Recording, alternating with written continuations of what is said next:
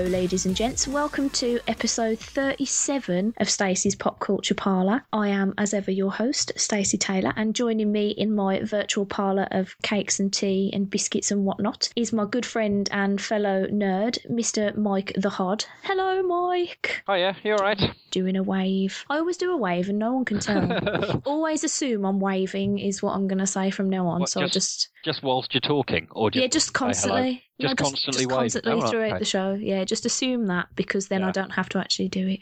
That's some sort of nervous disorder, I would imagine. yeah, uh, that it wouldn't surprise me. It is me. So uh, I'm all cozy in my slanket, ready to talk pop culture, and because I'm so wonderful, I'll uh, I'll let you crack on. okay, um, let's let's. I'll tell you what. Let's let's get the controversial one out of the way to start with, shall we? Oof. Okay, You you I- you, I know what you this know is. what's coming. You know what's coming. I do. Okay, Batgirl cover.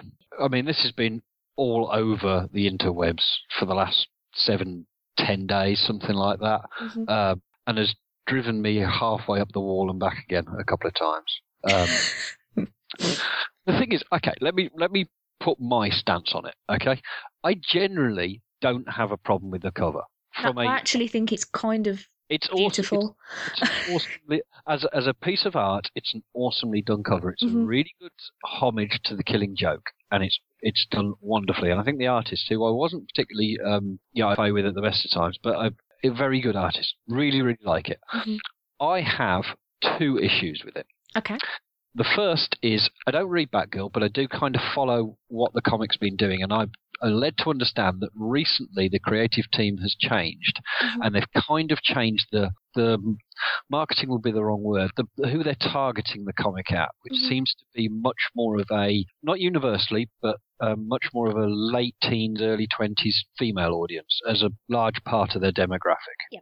So, with that in mind, it did seem to be rather a inappropriate, for want of a better word, cover to put on a book that's targeted at that, you know, a large part of that audience. Mainly because, and this is my second issue with it, you could change nothing on that cover, but you, they, I think it was the look on that girl's face, Yeah. and this is this is what does me. It's not a, an accurate look. I think if you if you put yourself in Batgirl's shoes with whatever happens with happened with the Killing Joke and yada yada yada, that sort of look of of you know fear and Abject terror, I think is what it is. she's, she's, let's face it, she's borderline catatonic. Mhm. She really is. She's she's she's defeated. She's beaten. She's she's almost immobile, unable to move, and passive.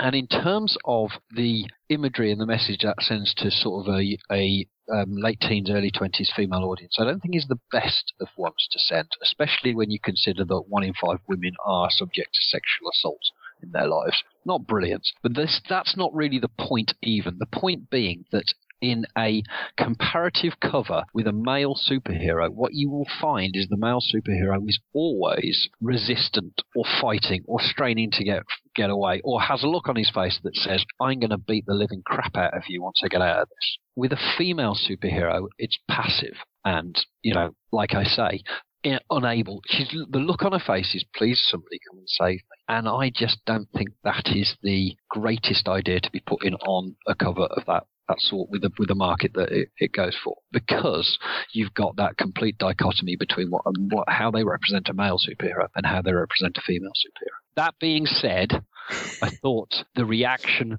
to it was so intensely overblown, and some of the things that I've heard leveled at it, like it's overtly sexual, I don't think it's sexual at all. No, not in and I I think, if you find that sexual, you're fucking weird.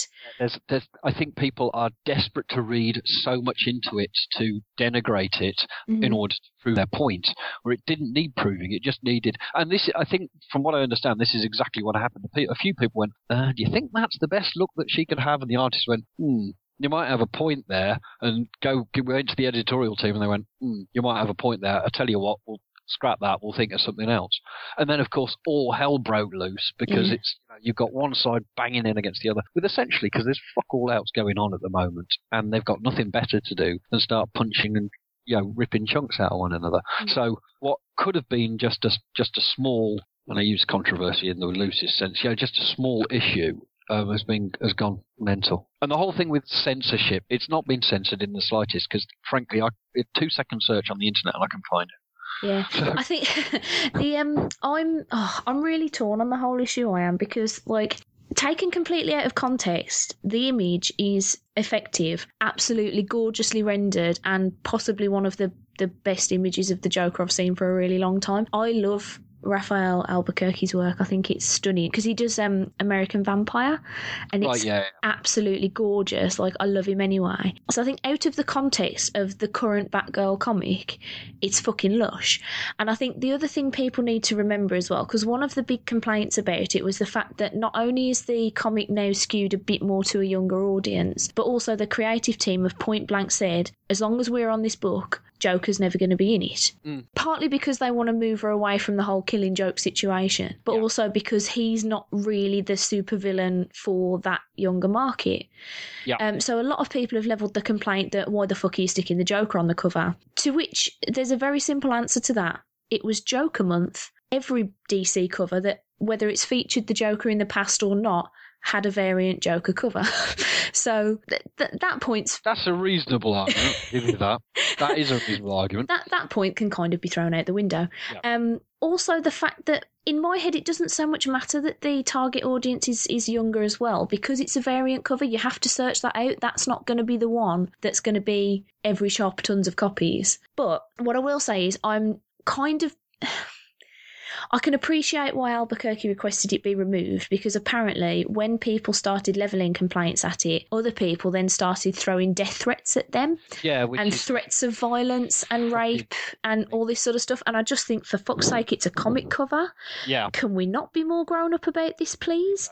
Does anyone need to die over a shitting comic cover? Well- no. Um, so I completely understand why you removed it, but I personally don't think it should have been removed because, as I say, it's a variant. It's not a popular cover. It's beautiful, and the whole idea that it's glorifying rape suggests to me that a the Joker, it, as far as I'm aware, the Joker's not a rapist.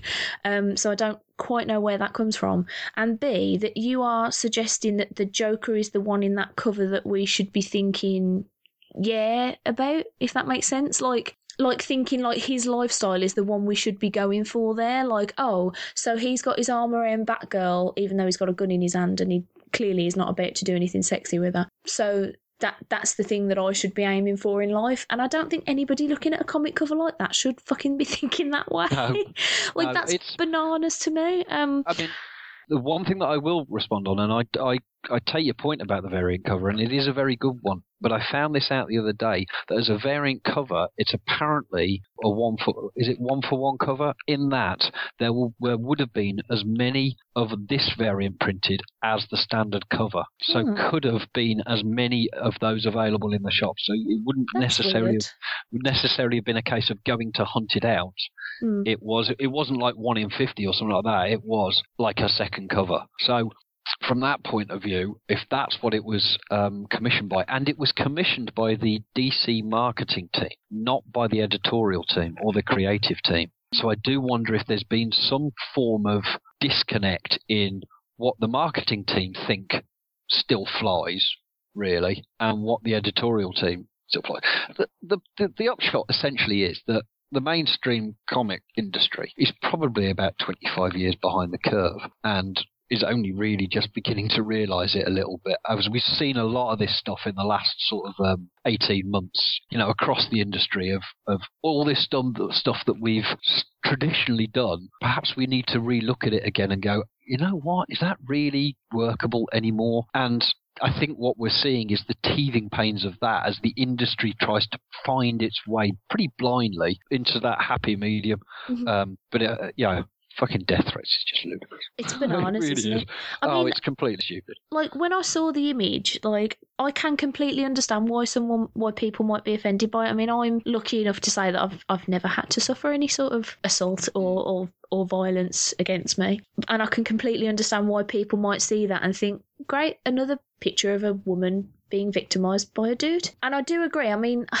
I don't like to presume that I know what the artist would have done, but you know, I can't imagine that if you'd replaced Batgirl with, say, Nightwing, that that image would have looked exactly the same. I mean, I'd like to think that it would, and I think it'd be really super brave if somebody did Yeah, exactly. do that cover. But I think I don't know. I mean, Have you seen the one that somebody's just slightly tweaked or photoshopped, where what they've done is they've taken Batgirl's eyes and rather have them sort of like looking at the reader in that very staring, blank expression, they've got her eyes looking towards the Joker, and the side of her mouth is just turned up in a slight grimace. So that Mm. everything else is exactly the same, apart from those two slight change in you know in, in body language and it changes the whole concept of the cover Mhm. in that she's saying to him, "You're going to get such a fucking ass whooping in a second. I actually quite like that. The the one that I saw that I quite enjoyed was where um it's been photoshopped that in his one hand he's actually got not a gun but a jar of Nutella and he's just smearing chocolate on her face, which I thought was pre- pretty hilarious. Maybe that's I- just me being weird. I'm gonna I'm gonna go off on a bit of a tangent here, and this It better not be an anti Nutella tangent, or I no, might have good to. God, no, Jesus. I mean, those people are. They're not the first up against the wall when the revolution comes through. They're in the top ten. People who don't like Nutella, trust me, if you don't like Nutella, that you're you're seventh or eighth up against the wall. I mean, pe- first people up against the wall are the ones who come out of lifts or step off buses or trains and just stop dead. Of course. Yeah. Anyway, that's a rant. First up against the wall, seriously. If I should be should be allowed to clock you around the back of the head with something. What about, Anyway, what about the people who are waiting immediately in front of the bus doors so you can't get off? oh, they're second. We have we have such a thing called bus queues. Learn how they work. Oh, Not called bus mill round the fucking stop and get and el- elbow your way in. Oh, don't get me started. You're going to get me started. The last time I did this with you, you subtitled the episode "The Hod Rants," and I don't want that to happen. Um, what? Yeah, what I was going to go on and say is the thing about the Joker is, and I know this has kind of been his thing for the like the last twenty years or so. He's he's played as an absolute psychotic maniac. Oh yeah, he's a great. And complete I- lunatic. yeah, he's an utter lunatic, and that's great, and I agree with that because that's a that's a great way of you know putting across, and he's he's that archetype, that the you know, the, the the poster child for for you know psychotic mania. Having said that, though, I find that that more recently it's the fact that he kills being his absolute. Um, that's what he does. He just goes out and randomly kills people just for shits and giggles. Whereas I've always seen the Joker as somebody who would spend, you know, who would rob banks to get millions of dollars and kill loads of people, you know, just to set up a situation where he could stick a pie in Batman's face.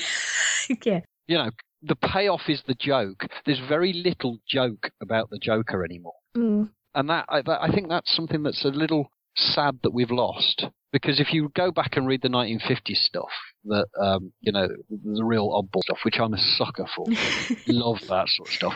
I mean, some of the some of the capers he gets up to are, are, are just wonderful. Now that isn't going to work anymore. But if you take that you know that that mania that he's got and that psychosis that he's got, but you mix it with the ludicrous and the farcical, Mhm. I think you you could you could have a really good character. But I think it, Yeah. the pendulum swung way too one you know, one side with the joke a little Yeah. bit. You saying that actually now, thinking about it, my point about swapping her out for a dude character.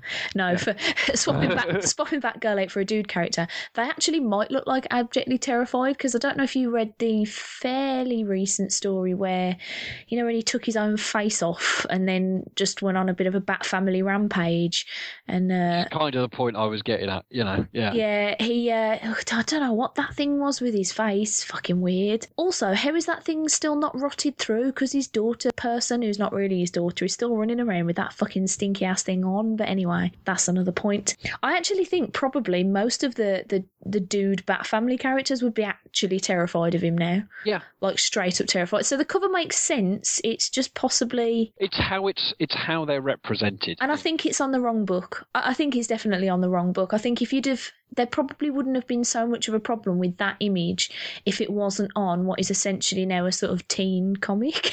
Yeah, yeah, I mean, it's. I wouldn't necessarily call it a young teen comic because it, because again, from what I understand, it has some fairly mature themes in there, and but it's the it's the target audience, and Mm. I don't think that cover is specifically designed with the you know bearing in mind who you're trying to attract, and I don't think it it really does its job in that respect.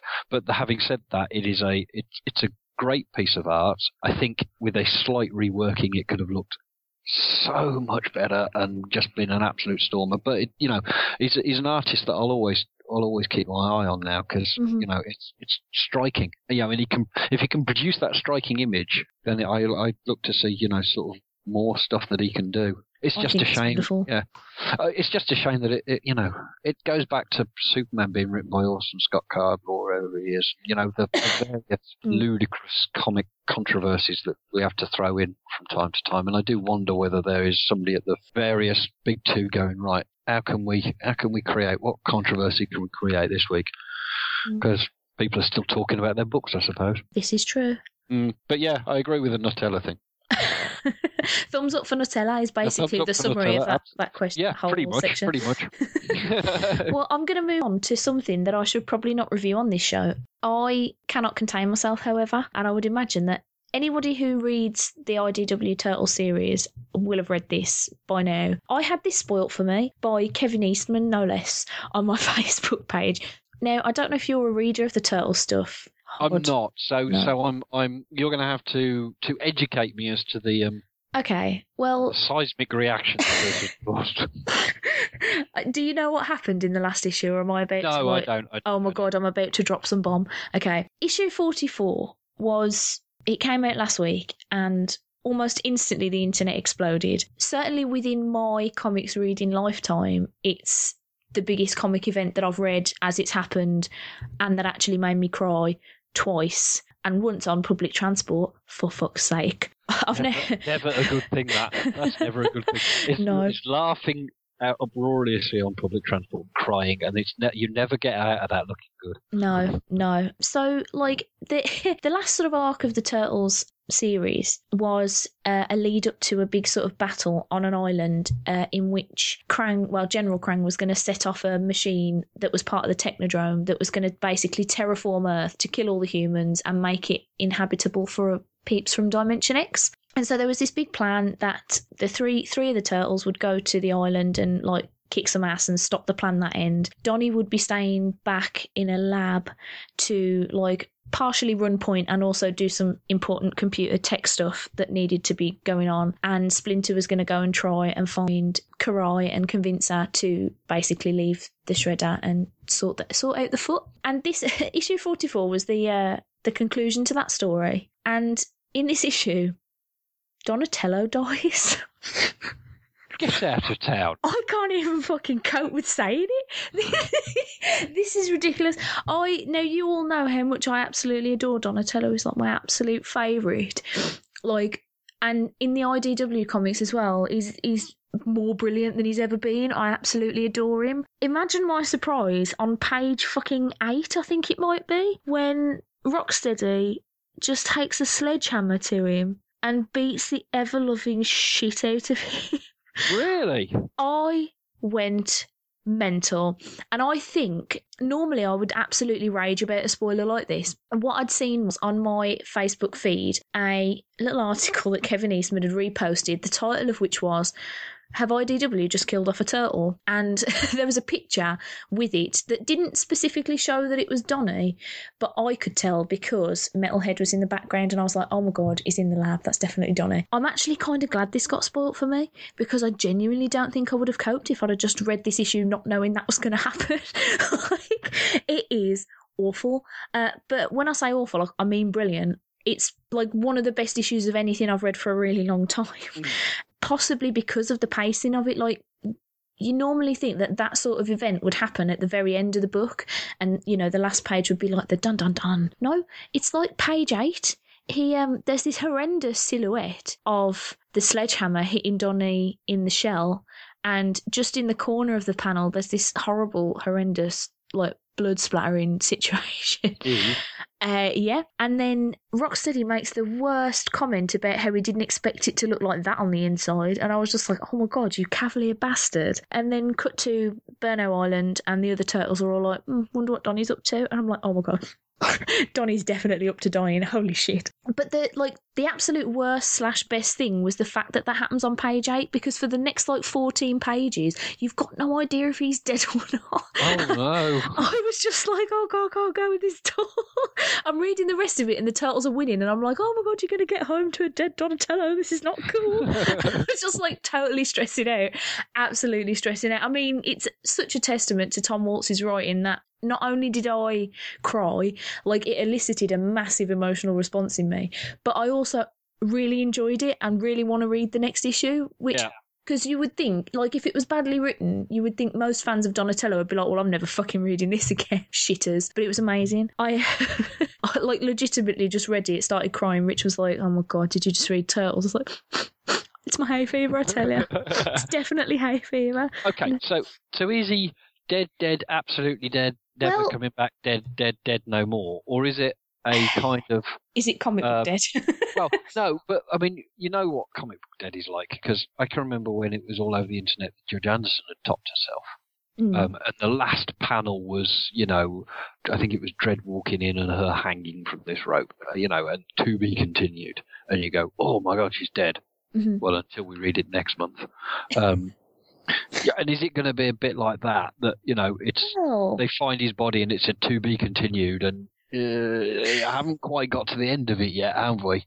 Well, this is this is the thing. I I thought I thought he was dead simply because about I think it's three pages from the end, the turtles get back from the island and they're all like, "Yo, Donny, we did it! Woohoo! High five! Where's Donny? What's happening?" Everyone else is there, and there are two characters. There's a lady called Nobody who is one of the purple dragons now turned good, who uh, uses like this cool exosuit thing to fight crime on the turtles' behalf, and um, another mutant sort of. I think she's a fox. I want to say she's a fox. I've actually got the page, the last page up here now. Yeah. Yes, I can see So, who you mean. so two two pages before that, the turtles get back, and Alopex and Nobody are just basically like weeping, and they're like, "We did everything we could. We just did not get here in time. We, we tried everything, but we were too late. We're sorry."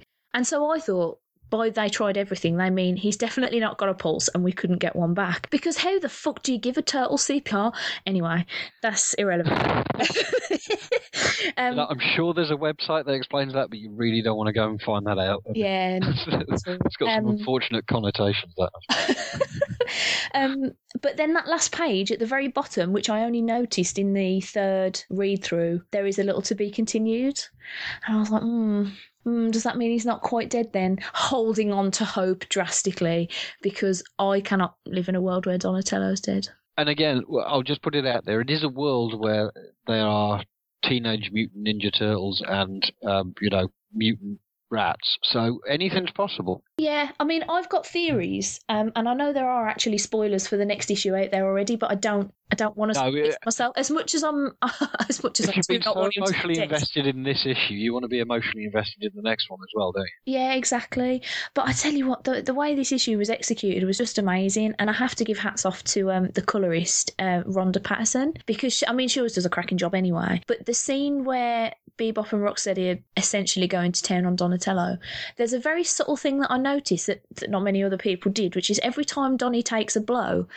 It, the background starts yellow and gets progressively more red, and it's brutal as fuck. It's so No, that's good. That's good going. If if if that's the case, that's really well done. It was really subtle. I I didn't notice it the first time round because I was too fucking distressed. But the second time round, I noticed it. On It was bus. yeah. Well, the second time I was on the bus, that's when I cried. I Don't know why I read it on the bus when I knew I cried the first time round. Fucking idiot. Um, no, it was um, it was there was a panel where Bebop cracks him over the head with a computer keyboard after Rocksteady's already smacked him about a couple of times with a sledgehammer. So you know you've got to forgive him for not dodging this keyboard. And I, I suddenly noticed I was like, oh, is that that background's orange, and the next one's just a little bit more red, and then a little bit more red, and then you know the final blow is just like a crimson panel that's just the worst thing to look at ever. Yeah, nasty. And that, do you know what, Matt? Oh God, Tom Waltz, man, you're such a bastard. The Rocksteady names his sledgehammer. It's called Juniper, and I just think anybody who names the weapon with which they beat the shit out of people with is a sick son of a bitch. Um, that's like an indication of being an absolute bastard. Uh, it's ingenious, and I was, oh God, yeah, I can't even talk about it. But I was supposed I was going to save this for the next episode of podcast in a half shell, but I was like, I can't not talk about it. It's too big. It's too much of a deal in my life. yeah, but you know that you will talk about it on the next one, so. well, by then I'll have probably read issue forty-five and been like, either no, he definitely is dead, or like, phew. yeah, you'll either be ex- you know ecstatically happy or catatonic with grief. Honestly, So, if he's Could make for an interesting dead, podcast. That one. if he's actually dead, I will not cope. But I can't, like, see, Duncan, my uh, podcast in a half shell co host, when I texted him, I was like, help me, I, I'm broken. Tom Waltz broke me, help. Um, he was like, Stace, do you remember a couple of issues ago they were in the future and the only one left was Donatello, so it's fine? And I was like, Phew, oh yeah. But then when I thought about that more logically, I thought, no, that was the future where the Krang won, and that's why they came up with this new plan. So now that future doesn't exist, so Donnie might actually be dead. I was getting really stressed. Hey, you've watched Doctor Who enough times to know that time can be rewritten. Indeed. Well, a lot of people are suggesting that there is still a world in which Donatello's the only one left because there is still a world where they don't win, like they don't beat Krang. But now this timeline is is different because they did, and I'm like, do you know what? I don't understand time or time travel, alternate universes and things. Just just give me back Donatello. That's all I want. Hey, so you're yeah. you're feeling the same pain that I felt almost 30 years ago when Judge Giant got killed, and these that dude's still dead. So I cannot see them legitimately killing off Donnie forever. Like he has to come back. No, no, the- it's it's it's one of those things, isn't it? That you know the the mu- the turtles are four of them, Yeah. and there will always be the four of them. So you can you can you know install as much you know storyline and uh, and as much um, you know drama as you want, but you know that the, the the language of comics reverts to a status quo, doesn't it? So yeah. I'm, just sure he'll be back. The key is how, and that's Yeah. what makes it interesting. Exactly. I mean, I think uh, there's been a lot of. Um, I'm part of a, a turtles forum called the Technodrome forums, and there's been a lot of like people coming up with theories. And one of the sort of overriding ones is: did they not just travel through time with Renet? Won't won't they just go to her and go, "Oi, take us back in time so we Yeah. can stop Donatello getting the shit kicked out of him"? And I think that's if that happens to be the case, I don't think I'll be that impressed by that because that seems lazy. That's too obvious. Like if we if we can think of it, and we don't. We're not writers for a living. Then it's too daft. Um, It is. It's it's been it's one of these things that that, that is a a traditional way of, of pressing the reset button, isn't it? mhm. I mean that's that's the simplest and most traditional way. So so to a certain extent, when that when a writer pulls out that solution, it seems a little trite because it's been done a million times before. But having said that, doing you know they're going with a classic solution always has a certain element of you know satisfaction about it. Anyway, it it's down to you know individual, isn't it? I suppose. Um, yeah, but sometimes I quite like that. No, we'll go back in time and stop it. It's like, yeah, nice and simple. Go with the classics. Don't get because I've seen some far too many stories try to go the convoluted route and just got so you know got twisted up in themselves so far up their own asses that you just sit, sit there going, what? yeah. What? I do Um, think, um, like, Re last season of Doctor Who? No, the season before. Sorry. I do entirely trust Tom Waltz and Kevin Eastman to to not do something shit and cheap. And like I say, I mean, it is a testament to their writing that I'm actually intrigued to see where they go with mm, issues yeah. without Donny. Like the thing that stressed me out is on that last page that you were just looking at. Look at each of the individual turtles' reactions. They're so fucking perfect for their characters that I just could not cope at all. And it was it weirdly, it was Leonardo's reaction that that almost broke me because he's just sort of staring into space, like, what the fuck am I seeing? Like he just can't process what he's looking at whatsoever. exactly.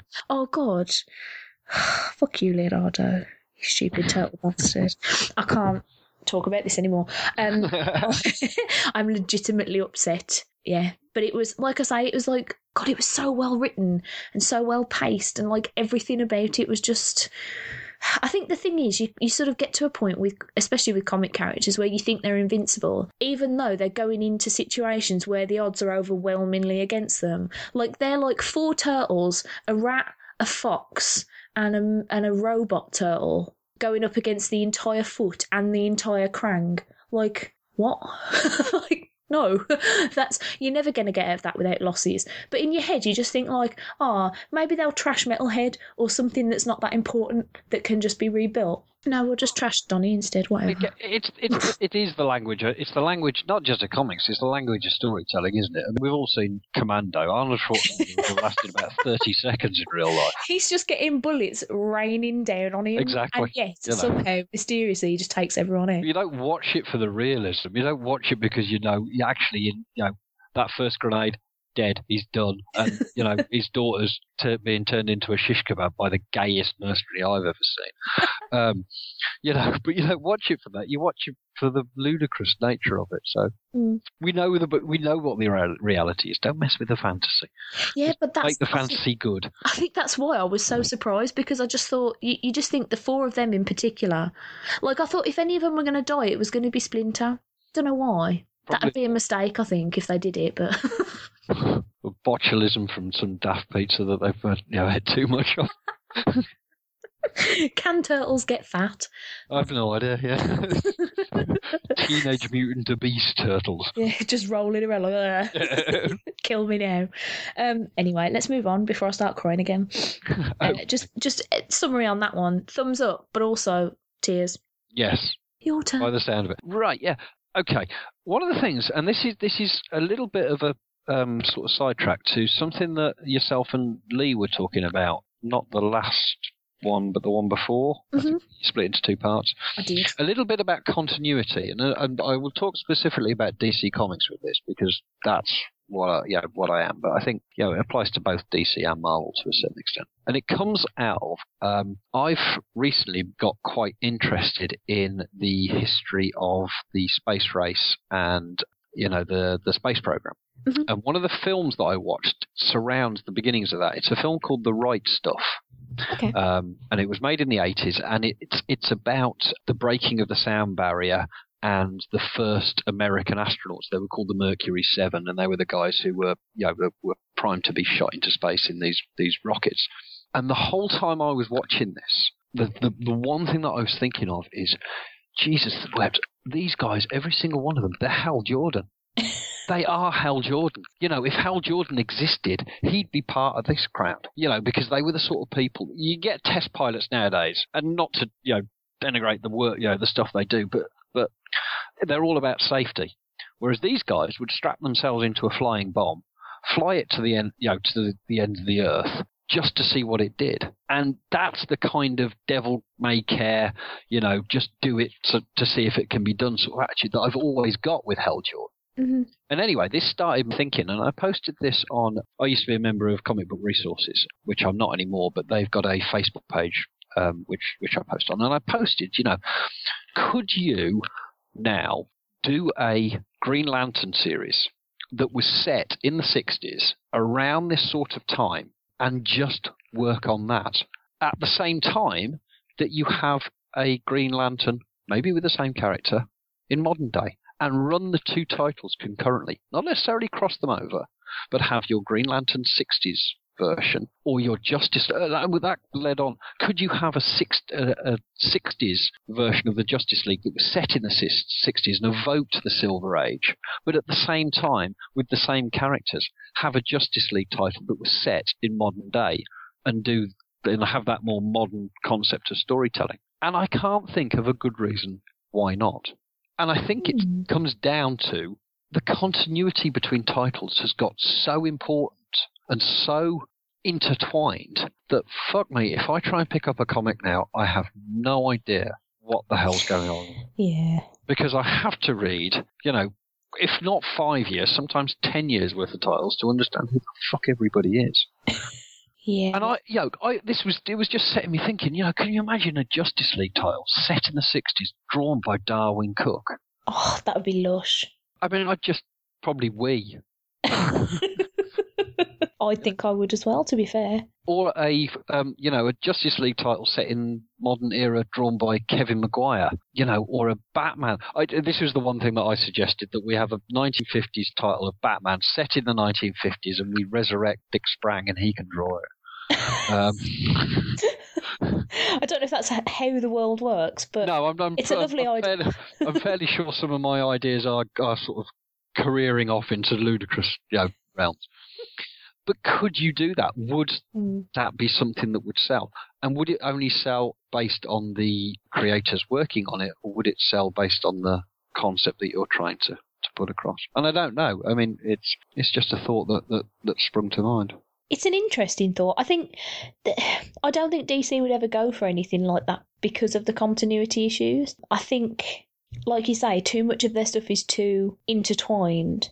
I don't think I don't think they like the idea of separate things because then that's they can't. It sounds terrible to think of it all from a money perspective, but they can't market it as oh, we now you've got to buy issue whatever of this because otherwise you won't understand issue thingy of this. Um, and they make less money, don't they? They do, but this Um, goes back to exactly what what Lee was Lee and yourself were saying last time. Is that you can pick up a title and go, oh look, this is this is you know issue one or something. That's great. Hang on, part two. What's that all about? What, what, what, where? Fuck. You know, and you're right, they do make money by crossing them over, but they also alienate a whole bunch of the general public who may be wanting to get into comics because let's face it, comic book movies are going fucking stratospheric at the moment hmm and we're going to have about half a billion of them in the next six years or whatever it is. Yeah, which we'll not get onto because I have my reservations about that anyway. Um, but you know, will are they by a desperate attempt to make that that one continuity, you know, run through every single title? Are they doing themselves out of a market a little bit? And I just don't know. But nobody seems to be wanting to try that anymore. Nobody Mm. seems to be wanting that self-contained title you just buy and you read and you enjoy, you know, and it will have you can have big long arcs and so on and so forth. You can have these one-shot stories, but you don't necessarily have to collect umpteen other titles, especially with a fucking event, which frankly is now happening every six months, from, what, Yeah. I, from what I can say. Apparently, there are events about to happen in both Marvel and DC that are going to basically reset the universes again. Again, It even what, though like it three only years after they last did it. yeah yeah well because they fucked up didn't they um, like i comics marketing is something i really don't understand because whilst you might make a bit more money from current buyers by saying oh to understand this you've got to buy this. In my head it makes more sense to try and just get more people into comics by having things they can pick up and read. And i think as well they must lose some custom from current people because i know there are books that i've dropped because i can't be asked to buy x other thing and y as well to understand Z. Like, you know, Exactly, there's, there've been books that I've actually dropped because I'm like, do you know what? Every other issue of this is, oh, to, to get part two, read this, and to get part four, read that. And I'm like, no, feck off. I can't, I can't be asked. So, uh, like, if I was running these sorts of companies, I would think really hard about stuff like that and also about marketing around the movies as well. Because I think it's. Marvel did a very clever thing starting to release Guardians of the Galaxy just before the movie came out, and then having a Rocket Raccoon and a Peter Quill, like Yeah. Star Lord comic come out not long afterwards. Whereas DC don't tend to do things like that. They don't have, like, you know, if you saw The Dark Knight and thought, oh, I want to pick up Batman, yeah, there's a ton of Batman comics, but none of them are the Batman that you would recognise Exactly. from those movies. yeah. And I think like it bamboozles me that they're cancelling Deadpool soon, even though he's got a movie due out next Feb. Like that's it consider it's been like everywhere for the past six months, and now you're just fucking him off. Yeah. Seems It- weird. it goes back to what I said that I think in some aspects comics are 25 years behind the curve that they don't mm. really know what they're doing. And to be to be brutally honest, I get more enjoyment out of watching the TV shows because I think they do the storylines and they know how to present present it far better than they do in the comics. I'm not suggesting that we necessarily they should go and get the TV writers to write the comics because they did that on Wonder Woman. It was a catastrophic fucking disaster. But what they should do is they should they should at least understand how the public sort of takes these stories in now and how what you know how the public enjoys their storytelling because whilst it was great that flash crossed over with arrow You know, they're not doing it every fucking week. they did it once, and that was it. Great. Oh, that's quite new, and that will have lent people to maybe go and try Arrow and maybe stick with it or not. But don't keep forcing them to do it. Give them the option, and then move away. And the way that they tell stories, I think, is you know the TV shows have just begun to get it so much better than I think comic writers have. And comic writers are stuck in that old, you know, um, continuity-driven kind of kind of way of doing things that you know there's one universe and everybody inhabits the same universe. Yeah yeah yeah god it's got dull now. It really has. I don't care. I don't care who, which robin we're on. I don't even know which robin we're on. You know it just I'd love to be able to go back to, to some really well told stories. Even, and this is where, like I was coming from to start with, you don't necessarily have to set them all in the modern age. You really don't. Mm. Does Batman even, I mean, does Batman properly work in the modern age or does he work better in a 1930s noir setting? I don't know. But they're not even trying that 1930s noir setting outside of you know one shots and so on and so forth with any mm. great realm, whereas they did in the the animated series, which is granted is 20 years old now, but that didn't have a modern feel to it. You know, the the aesthetic wasn't wasn't modern, and it wasn't evocative of a modern time. But what it was was evocative of that noir feel, which was what they were going for. But you don't necessarily have that in comics anywhere, and it's I think they're missing a trick. Mm. Um, I don't know if they are or not, whether they've even looked at it, but it, look when you look on a rack, when you look at sort of like when I walk into Nostalgia Comics, I'm going to be brutally honest. Every title just merges into every other one. They all look the same, and it's just yeah. and that's a real rant on modern comics. And I don't think that's the case, but the big two really do need to start thinking differently. Mm. I think it's weird that um, that DC don't use the Vertigo imprint more. Like I They've think got rid of it now, haven't they? Well, there's there's still a couple of titles in that. There's a re- relatively new thing called The Kitchen that just started, but that's nothing to do with anything de- like right, yeah. DC Universe. It's an entirely different thing. Um, like the fact that they drop Hellblazer irritates me, mm. and I think you could t- you could potentially do some really cool, like even if it's just like say a six issue mini. Like um a few years ago, Marvel did the I don't know if you read any of the noir series where it basically basically took a character and it was like Spider Man noir, so it was set like 30s noir. I, I heard about it, but I'm not um, go yet. A couple of them were pretty good. I mean, the Wolverine one was a bit too average Wolverine plot. basically, he rushes in, stabs things, the end. But it was a really interesting concept, and it's stuff I would like to see them do more of because I find it really difficult, particularly with characters or teams with a lot of history, like the X Men and the Avengers. I find so hard to get into anything of theirs because there's like a billion and one characters. Yeah, you, you have to know every power that each one of them's got to be able to understand where they're coming from in this situation and that situation, and you have to understand their relationships between one another. You can't just pick up an issue and read it and go, ah, that was good, job done, the end, put it down. Yeah. like it's so convoluted.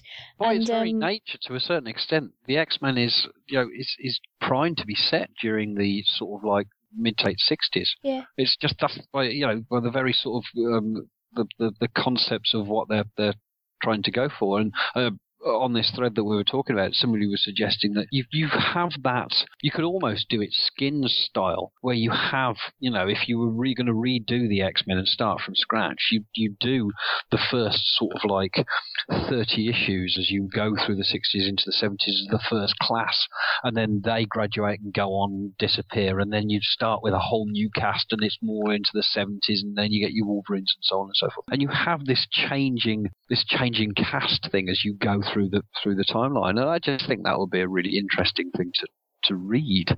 Yeah, without think, necessarily, I mean, you know, retreading what they've done before. Yeah, I mean, I think there's definitely a place for the comics that we have now. In oh, absolutely, that, yes. You know, all this X Men stuff. If you've been reading it for years and years, obviously it'll make perfect sense to you, and you're probably loving it. Um, There's about three just... people on the planet that applies to. but I just, I do think there is room for more uh, variety, yeah. especially especially from the big two. Because I think at the moment, like Image is knocking it out of the park for complete variety of stuff and IDW as well. I've got some really good Yep. stuff on the go at the moment. Um, and I think that's good stuff as well. and I really think that, that DC and Marvel could take a, a you know a leaf out of their books and do just take a chance on it. Even if, like I say, if it's a mini series and it bombs, oh well, it's finished now. You know, you don't have to be offering an ongoing title, but like something that people can dip into and go, yeah, that was good, and then the end. look at the look at the the. I mean, I say, uh, yeah, the favourable reaction is somewhat of an understatement. But look at the reaction that Agent Carter got. oh my god, so fucking good. I'm about four episodes into it, and I'm just loving it. I, Oh my god, it's it's perfect. I can't think of anything that I dislike about that program. Like literally nothing. It's perfect. I we started. I, I wanted to sit down and watch it with Bridget and say, right, okay, we're going to watch this because we watch Agents of Shield. It's going to be a bit like this, but you know, get we're going to get onto mid-season breaks in here. I'm not going to do that because that just Oh. disrupts our, our TV watching entirely. But we sat down, we watched the first episode, and she was like, "Yeah, that was okay." And I could tell she wasn't hugely into it because it takes a lot for her to get into stuff like this. I'm amazed she got into Agents of Shield. I know, I'm amazed she got into Flash, such as it is. So I thought, well, she's not keen on that, so I'll just carry on watching it. But um, yeah, I've got four episodes in, and I love it, and I love the fact that they're really playing up the era. Me too. Me too. I love the fact that well, like, one of my favourite things about Agent Carter is the fact that it acknowledges the oppression of women at, in that time, but it also acknowledges the fact that like she uses it to her advantage sometimes, and like yeah, it Oh does. yeah, she knows she knows how to get around it, doesn't she? Yeah, exactly. I mean, you know, sometimes it does hurt that they think that she's their coffee bitch or whatever. Yeah. But at the same time, she can very much use it to her advantage to, to get what she wants or what she needs, or indeed Yeah. just be invisible in a situation. Yeah, it's the the way she got Jarvis out of the interrogation room. Oops, did was I not meant to bring that back in? What silly girl. You know, and it, it really, really well done. You're you're playing off that juxtaposition of you know she's she's much better than anybody else in there, but she can't let them know it, and she can't let them know it for two reasons: a because society deems that she can't let them know it, and b because there's a bloody good reason. Because if she does, they'll cotton on to the fact that she's trying to you know clear Howard Stark's name Mm. and it's it, that that works really well. And I love it, and I'd really like to see some more of that stuff be done. I mean, Gotham to a certain extent doesn't have a modern feel to it. It has more of a sort of like late seventies, early eighties, you know, rundown Detroit element to it. That Mm. you know, it's gritty and it's nasty. And there's nothing that's necessarily technologically great about that world. You know, they don't focus on that aspect. They focus on that that sort of like um, real sort of dirty Harry style feel to it. Um, and I know you're not keen on Gotham. I've Um, given up on it now. have you? Yeah, I, I- I gave up after the episode where there was. It, I think it was the first episode that, that Gordon was working in the asylum for some reason, and there were the murders going on in there, and there. I've got as far as that.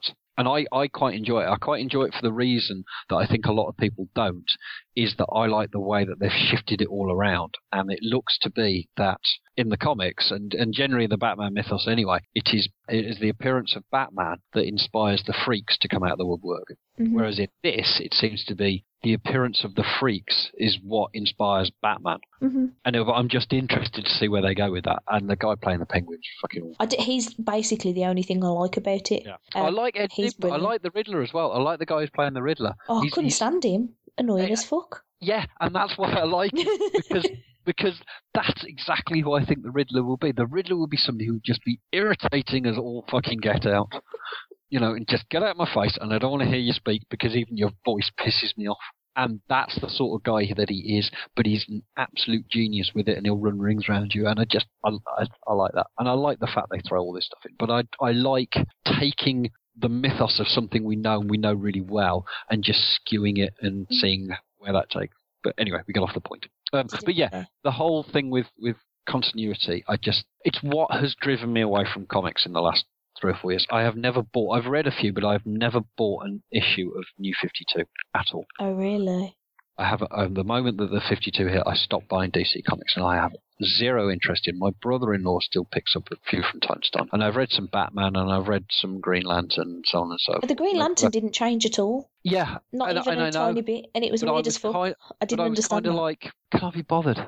Can I really be bothered? I just, I genuinely don't care anymore, and that was kind of a hard thing to get my head around from, you know, the the devotee that I was to genuinely not giving a shit. And I just, what I've done is in that period since since I've stopped buying new stuff is I've gone back to search out old stuff. So I've gone back to the 50s, and the 60s, and the 70s, mostly the 70s, and especially Batman in the 70s, and read some of those runs that I I missed didn't miss the first time around, but wasn't around for the first time, and that's where I've been reading stuff in. Hmm.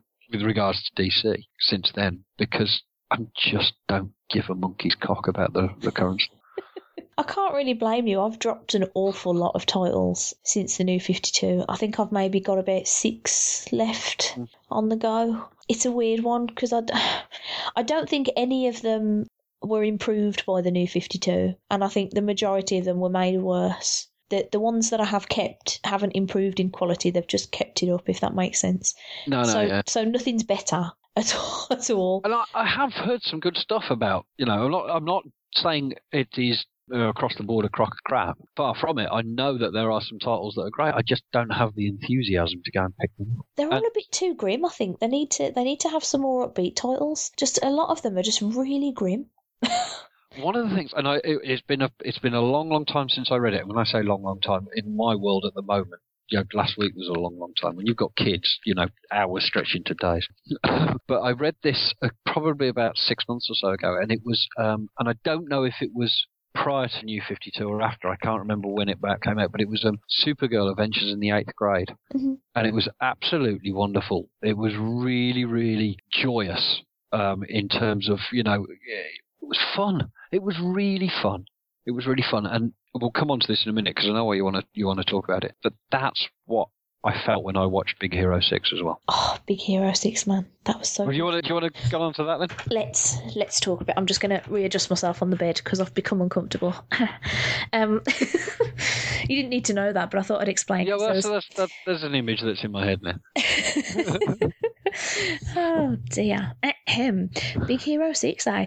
So I know nothing about the comic version of this. Like, like at all. I'm pretty sure I read like an issue a billion years ago, back when I picked up a handful of random crap at a con once. didn't didn't really pay any attention. I was just like, ooh, these are like 20 pence. Yes, please. So I don't really know anything about it. I will say that I thought it was thoroughly awesome.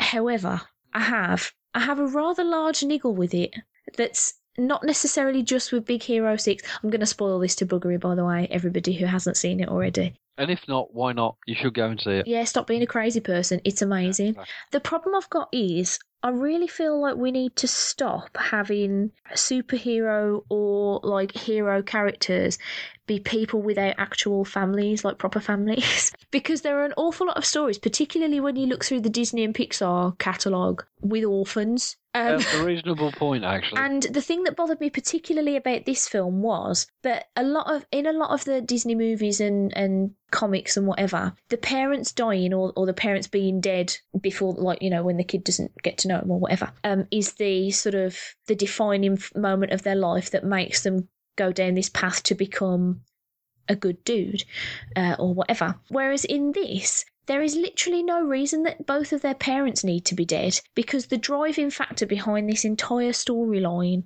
is his brother dying towards the start of the movie. Yeah. So there's even though I absolutely adore the character of the aunt who's looking after the pair of them because she's hilarious and brilliantly voiced by whoever did that voice. Sorry, I don't know, but she's oh, great. I don't know. Um, uh, yeah, like there's literally no reason why he couldn't have had both of his parents and just have lost his brother. And absolutely, it's kind of a Disney hallmark, isn't it? Yeah. if you know the main you know, um, protagonist or antagonist, I can never remember which way around they go, doesn't have any parents. And it, I, I can imagine that if you're an actor or a voice actor and you go for a part, they say, Great, you've got a part. Which one? You're the dad. Fuck, I've got three lines and that's it. Poor Monster Marsh in Frozen. Killed off in the first 20 minutes. Brilliant. Where do I pick my check up?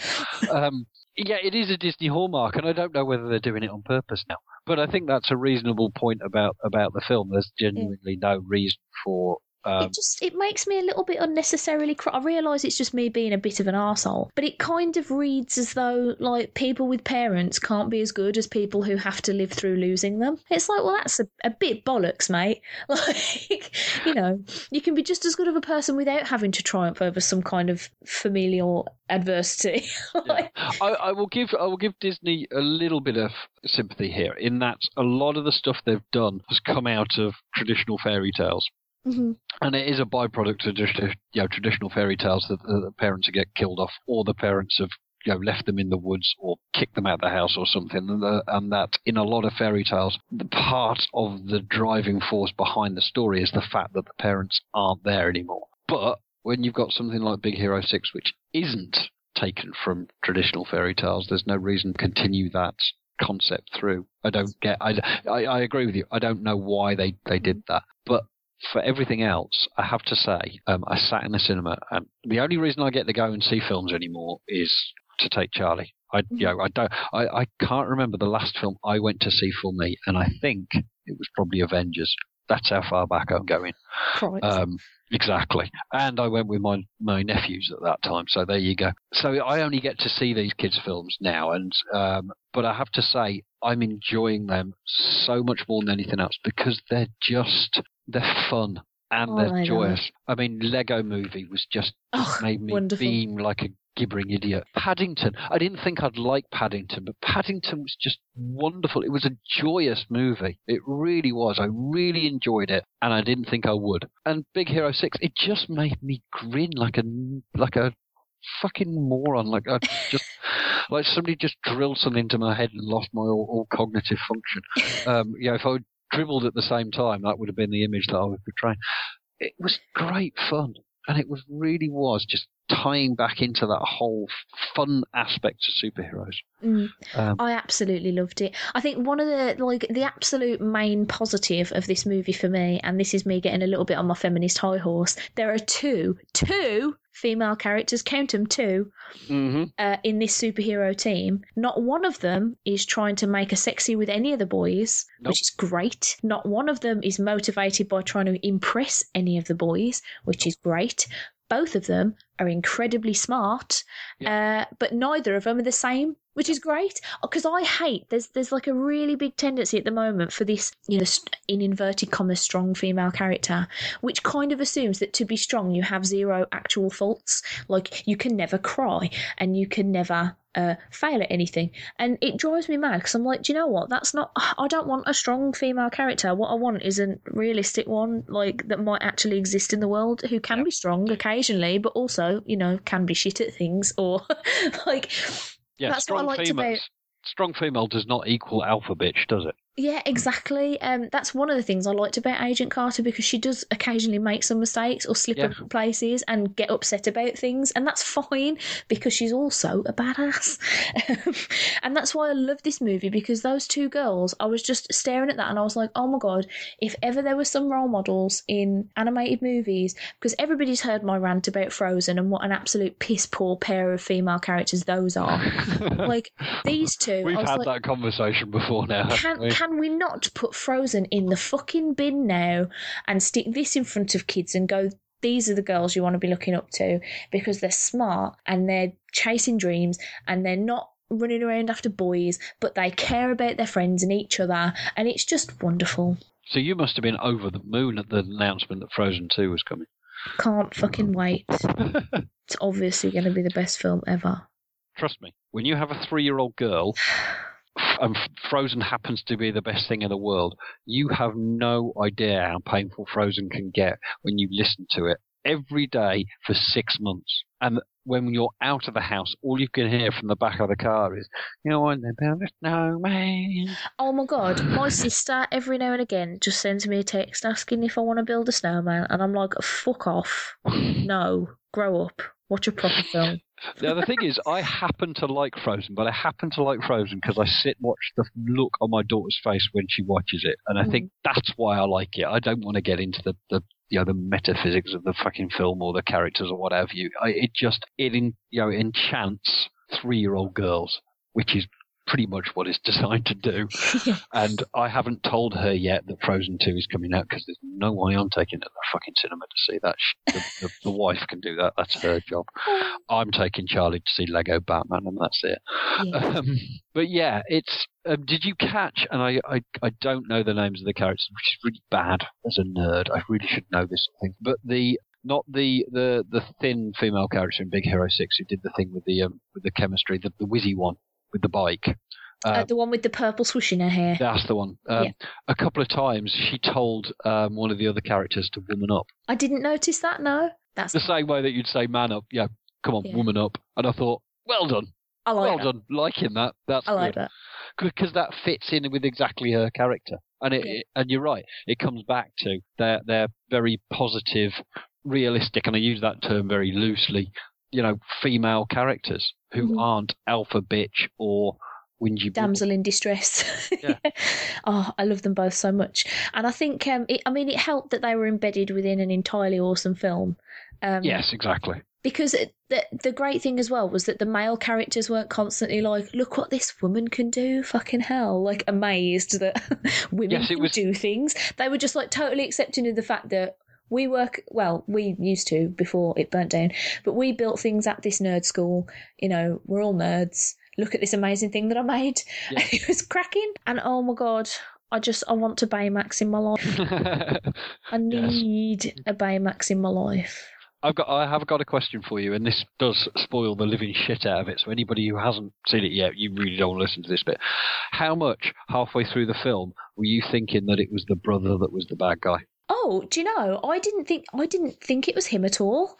Did Um, you not? No, I knew it wasn't going to be the one that they everybody thought it was. Partly because that seemed too obvious, and partly because I thought they're not going to have the characters go. "Oh, It's definitely him, and then it just is. I actually thought it was the the Yeah, guy who it so did I. And then because I've watched far too much movies and far too much TV, I was looking for the triple bluff and thinking they uh, they're not going to go that way, are they? They're not. No. Oh man, that would be weird if they did.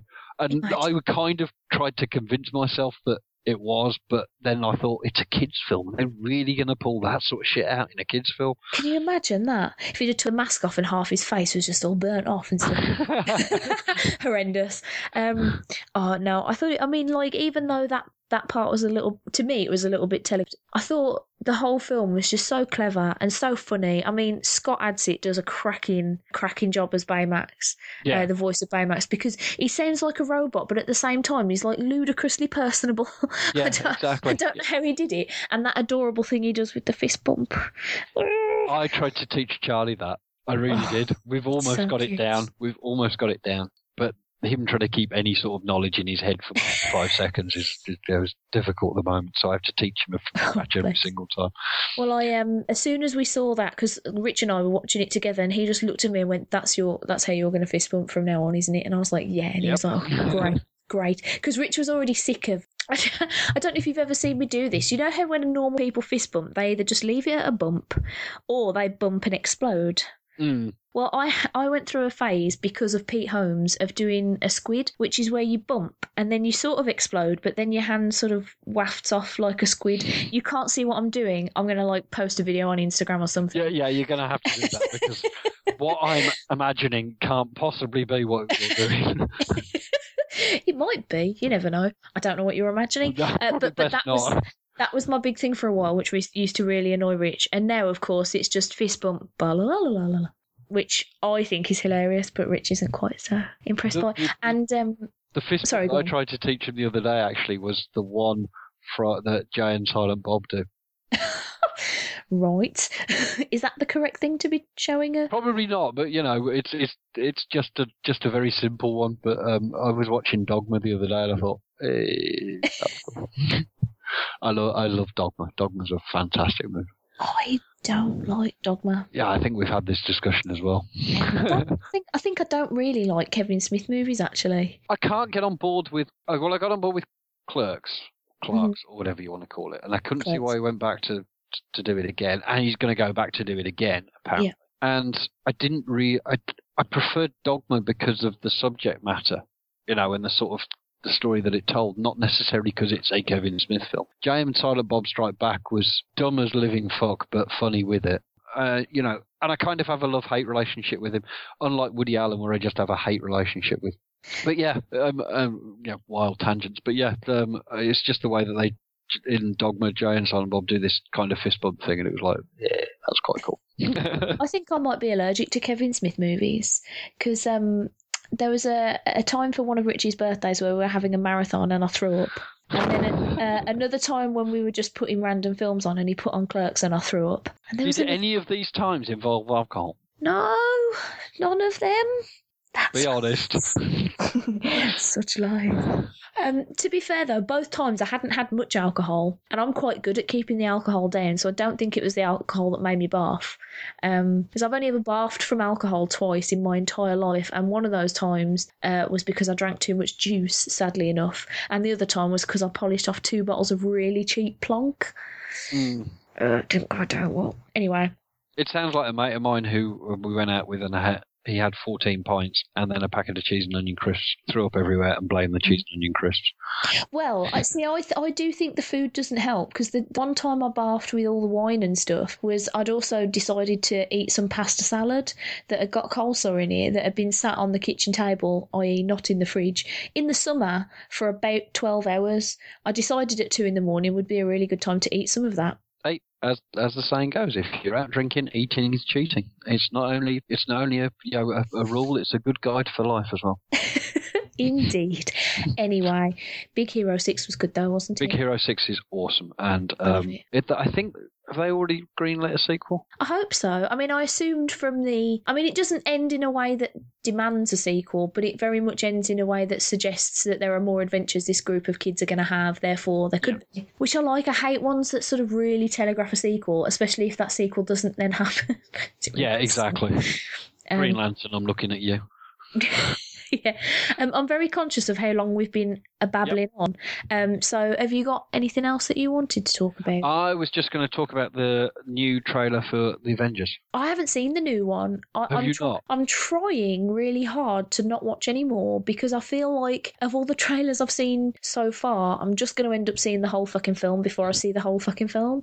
So I've stopped now. I'm like, that'll do. I'm already excited, so I'll stop now. It is really cool, and there's some lovely character bits in it, which, Mhm. which I'm looking forward to. Um, and the one thing which the internet did go a little bit nuts about is that Quicksilver speaks in it, so you get to hear his accent, which is a bit East European, which Okay. in a in my sort of like deep down dark recesses of my nerd mind, that's exactly how I thought he'd speak. So I'm happy with that.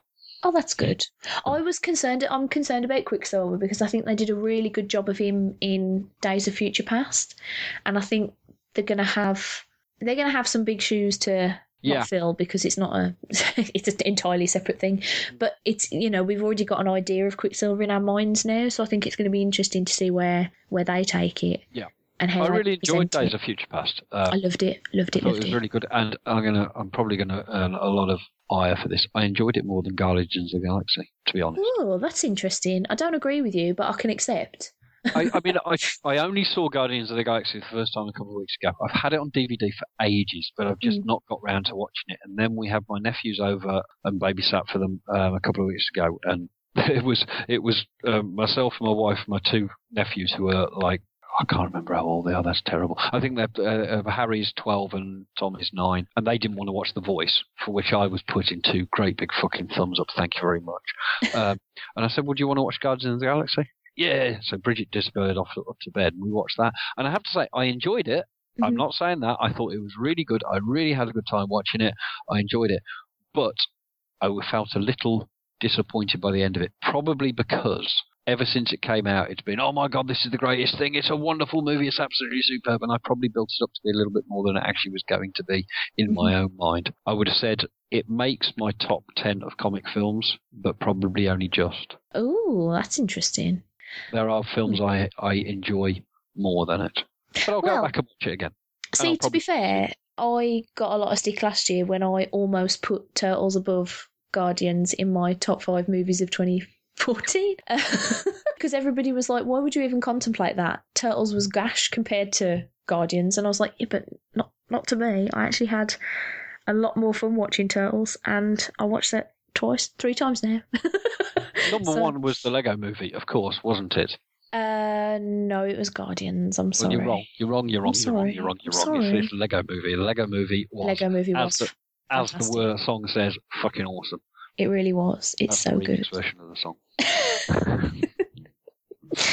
oh dear. Well, I've got a couple of things I was going to bring up, but I'll leave. I'll leave the flash until next time I record with someone else because I'm going to have to go into that a bit too much. Um, Okay. But but there were two other things that I wasn't sure whether a lot of people would be aware. Well, obviously a lot of people would. I don't presume to think that I'm the first in, like on the ground floor of these things. Um, but I saw uh, I saw a film that actually came out about two or three years ago, I think. On Saturday, we had a bit of a drunken night in and decided it'd be a good idea to just throw some random horror films on for a laugh. And I'd been told that a film called You're Next is very good, so we decided to pop it on, and it's amazing. Um, it's nothing terribly clever. You know, it's not it's not the kind of film you're going to be, you know, it's not like a psychological thriller. You're not going to be sitting there thinking, ooh, ah, oh, what's going on? It's very much a slasher movie, but holy hell does it deliver on the slash. Uh, it's brilliant. But one of my favourite things about it was the fact that the people doing the slashing were not completely infallible. um, like, because you, you tend to see in a lot of slasher movies, like people getting overpowered by the murderer who could easily have probably took them on. Mm. and it just seems what you're like, well, why, why are you dead? That doesn't make any fucking sense. You're twice his fucking size. What's happening?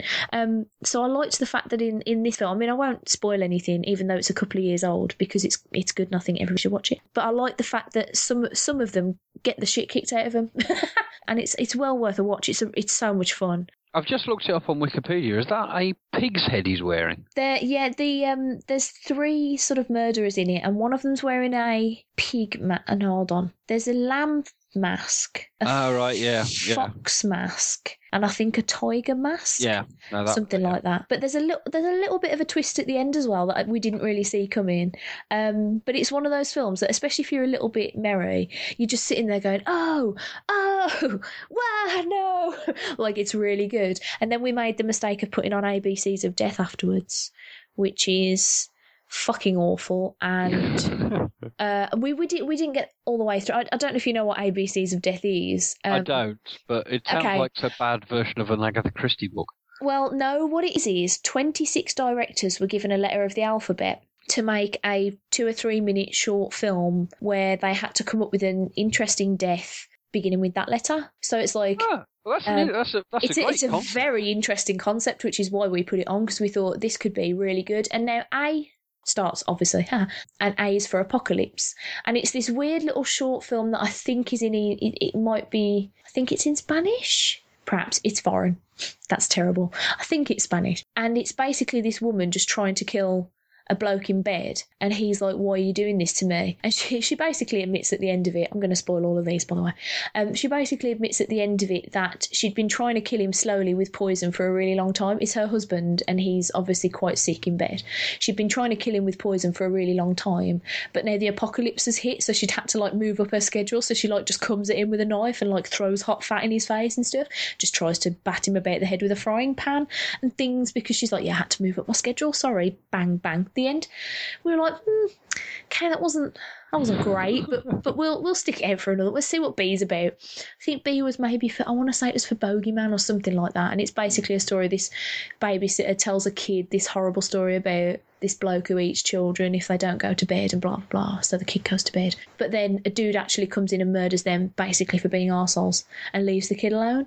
That's the end of that one. We were like, oh, that one's pretty shit actually. the third one, though, was really fucking good. And that was C was for cycle. Mm. And that's where this bloke gets sort of trapped in this cycle of sort of falling in this hole. Uh, you never quite know exactly what's going on, but we don't know whether it was making multiple versions of himself or whether he was travelling back in time. Um, but he was getting stuck in this cycle of, of going back, discovering he wasn't the only version of him left, killing himself, throwing the body into the place where he keeps falling, and then falling back in again and popping up somewhere else. So he keep, he's just stuck in this cycle of repeatedly murdering himself. It's really fucking weird. But it was well clever, and we were like, oh, wow, cool. D was for dogfight, and that was just a dude having a fight with a dog. It was pretty shit. Mm. E, we fast forwarded because it involved spiders, and I did not want to watch that before going to bed. Thank you very much. F, we skipped because it was fucking weird. Uh, F was for fart, and that was a short Japanese film. Yeah, no. Oh, well, no, you don't actually need to say any more with that. Yeah. If it's Japanese, it's Japanese, I love the Japanese, but they are weird.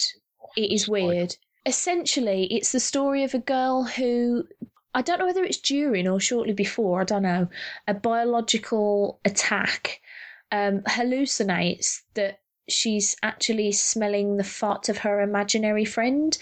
But then during this hallucination of sniffing this fart, like there's just like lesbian kissings and naked people, and I was like, what the fuck? Uh, we skipped J to K because we got a bit bored, but we've been told that L was particularly interesting. Mm. I really wish I hadn't seen L.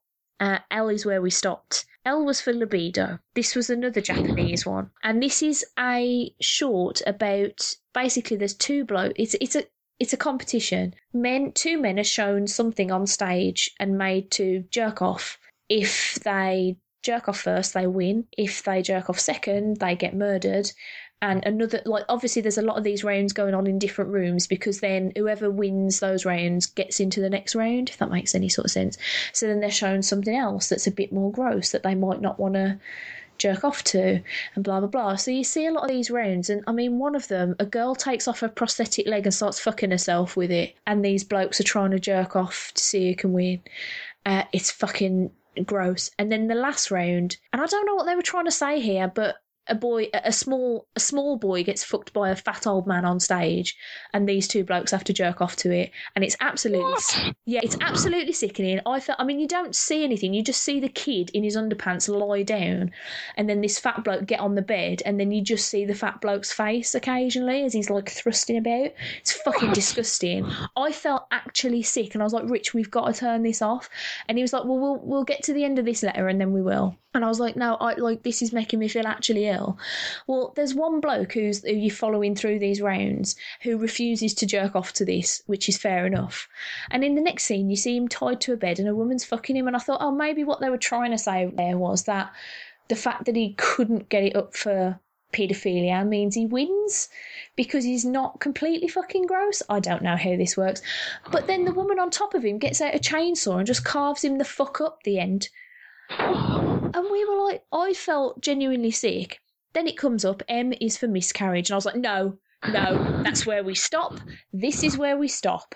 I Oh. have no idea why the fuck this film exists. That that sounds a hundred percent shades of fucked up. That did. it is grotesque and like just it annoys me because the idea is so good of just like That could have been. That It could have been so- amazing. that could have been so good if they just didn't veer into just. fucked up shit. Yeah, exactly. Yeah, and the worst part is, Rich looked it up online afterwards to see what the other letters were, to see if there was any that might be vaguely interesting to to like cleanse our palate of the rest of the film. And M is for miscarriage is actually just a woman having a miscarriage on a toilet. It's fucking gross and and and a little bit tasteless, if you ask me. Actually, a lot tasteless. And then, yeah, incredibly. T- oh It's- no, no, no. I- no, no. No, and there's a second one. A second one exists. There's another movie where these things happen. I can't even See, now the last the last time we did this, you told me about a, a horror movie that I should that you didn't enjoy, but I went and watched and thought it was fucking wonderful, and that was Dead Snow. Oh, So- yeah.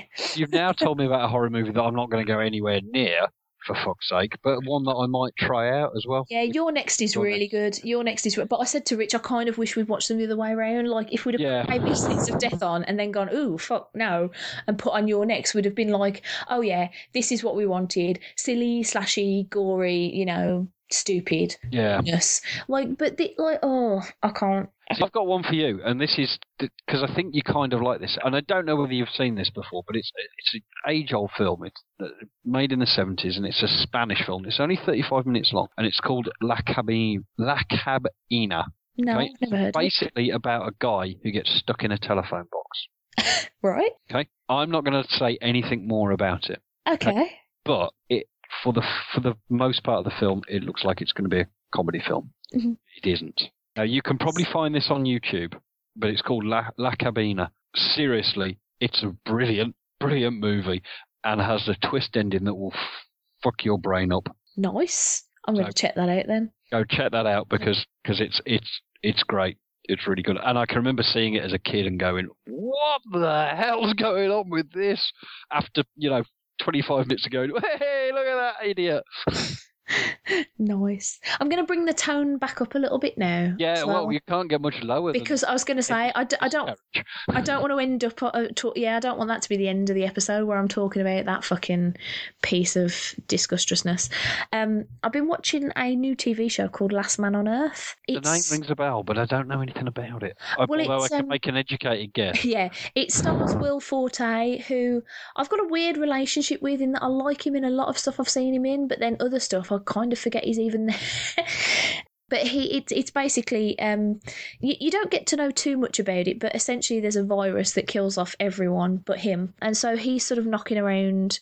In the first episode, he's knocking around, traveling about, spray painting signs to inform people of where he lives, so that if anybody is alive also and roaming around the place, they can find him, which is a bit clever. And it's uh, it's a comedy and it's really funny. One of the things I loved about the first episode was the fact that he was the last man on Earth and he was doing things you would expect the last man on Earth to do. Because when we start seeing him, he's been on his own for something like two years, I think it is. So you know he's at a stage where he th- he pretty much thinks, yeah, I'm definitely the last guy. So he's just running around doing stuff like stealing pieces of art from museums and putting them in his house.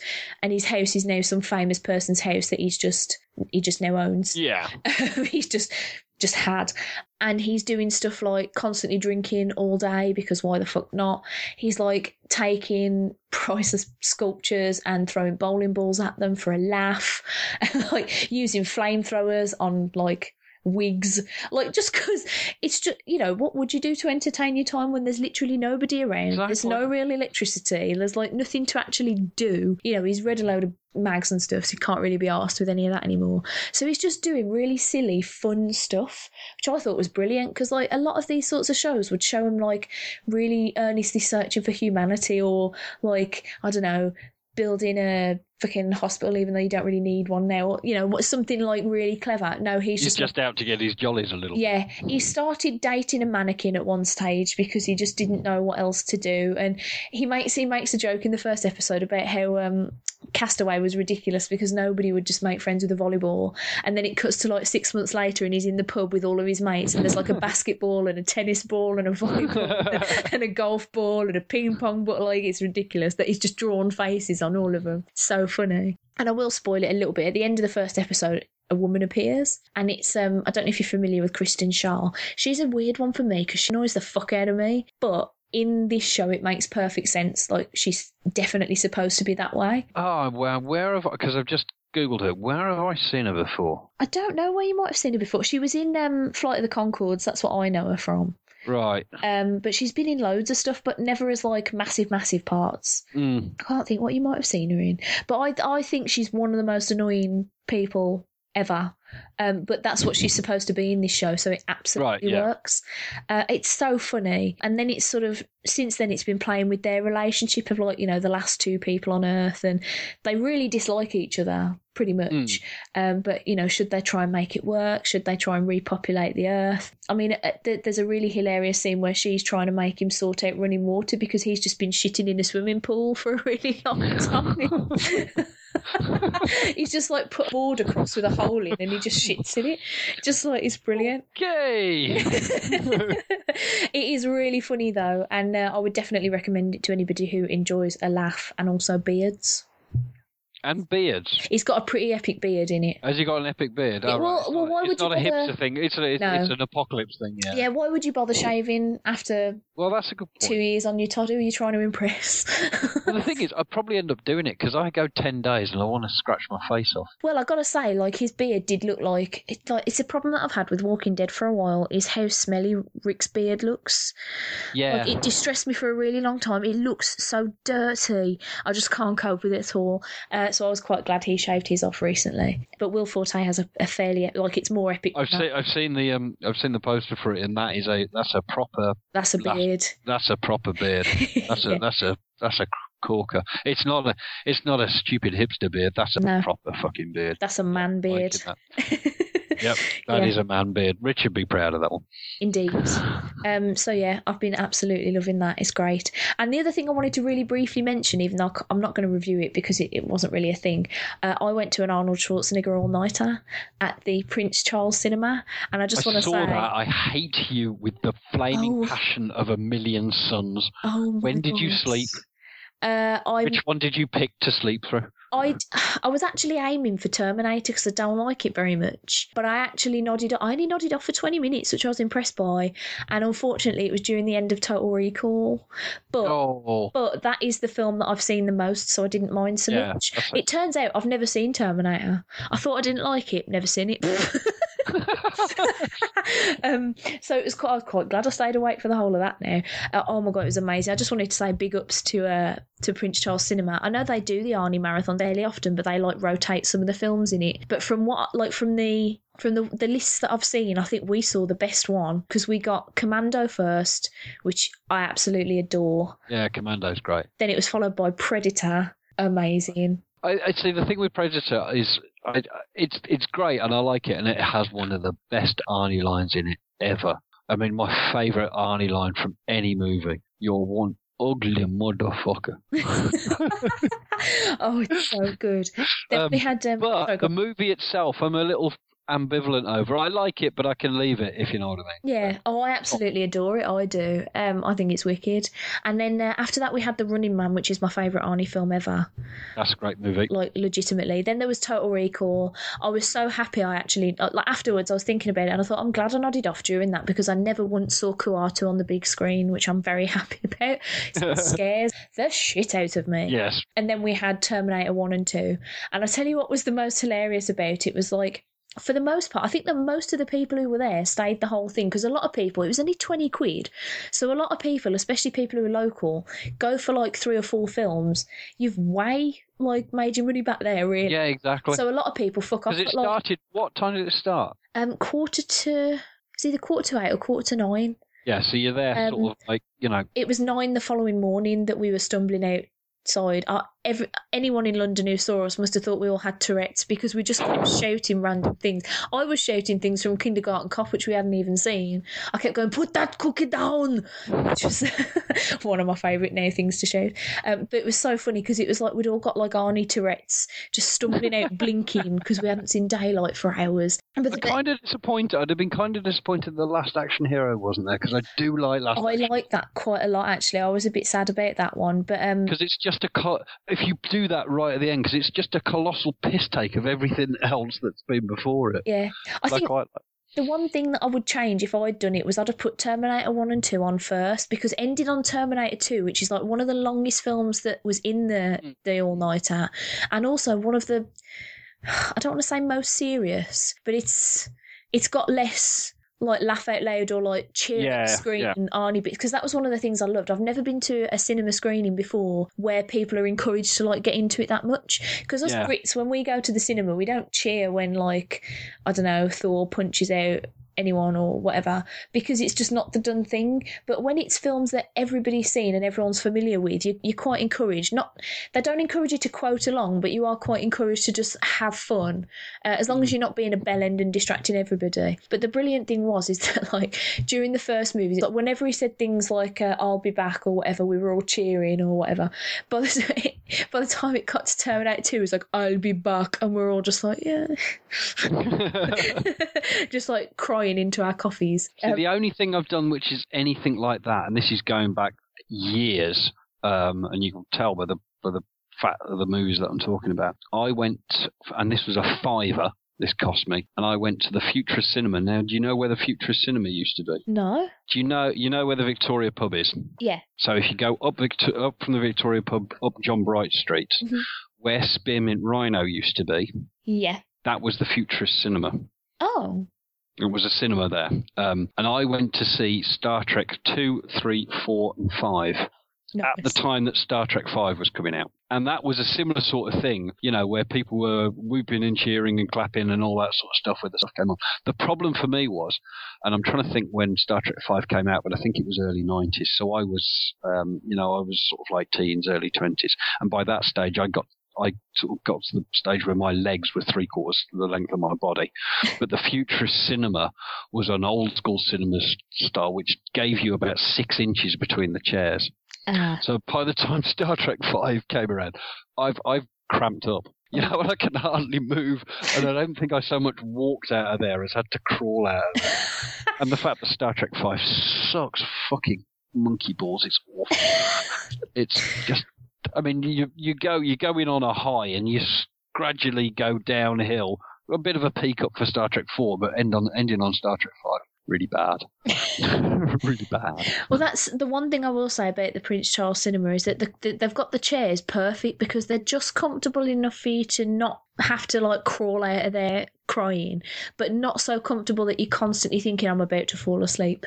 Because mm. I, I, was concerned when I first sat in them because they're quite um, they don't rock, but they move quite a bit, so you can lean back a bit sometimes. Oh right, yeah, like, yeah. You know, there's quite a bit of room in that. They're they're quite comfy, and I thought, fuck, I'm just going to immediately nod off. I'll be like halfway through Commando, like. No, I, was quite proud of myself. Twenty minutes during uh, Total Recall, and then we uh, we popped out for a little walk as well. Because the good thing is, there's about a ten-ish minute gap between each movie. All right, and yeah, they yeah. let you get that little bit of you know, people yeah. want to go out and smoke. Stretch your legs or have a lunge in the aisle, or I did that a couple of times, a couple of lunges in the aisle. Um, but we popped out to get some pizza slices from a nearby takeaway pizza place, and that was a great idea because getting some air, some fresh air, and some food.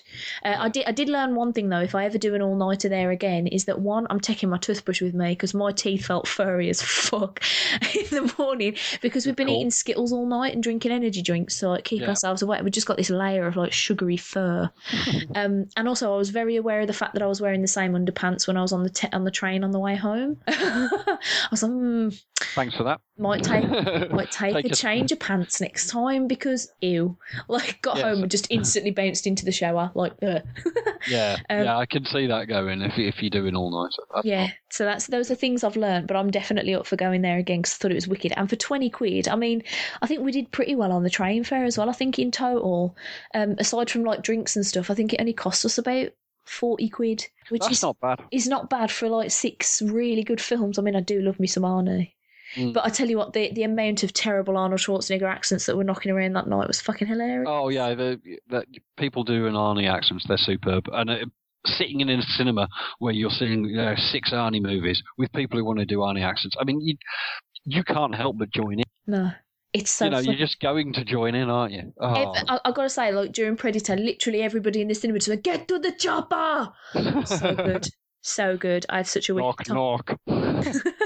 I love, oh, loved it. It was great, and uh, I'm trying to convince somebody in my family to go with me to that. They have like a labyrinth masquerade ball every now and again. I need to be involved in that. Cool. Yeah. Will you do like your dressing up I do love a good dress up. I really do. Anyway, that's all the stuff I had to ramble about. Yeah, no, that's that's that's good. I don't think I had I had anything else particularly. Um, I mean, it's in, been almost two hours, so it's, it's all, yeah, yeah. So pretty much covered the entire fucking world. Um, only, um, I mean, we the three TV series that I'm really watching Big Star at the moment Mm-hmm. Agents of Shield isn't back on quite yet, so I haven't got around to that. But um, we, I talked briefly about Gotham, and we we we skirted around Flash. But the other thing that I will say is I I think Arrow is. I enjoyed the first season of Arrow, but it took me a while to get into it. Love the second series, and the third series is just knocking out of the park. I really, really, really.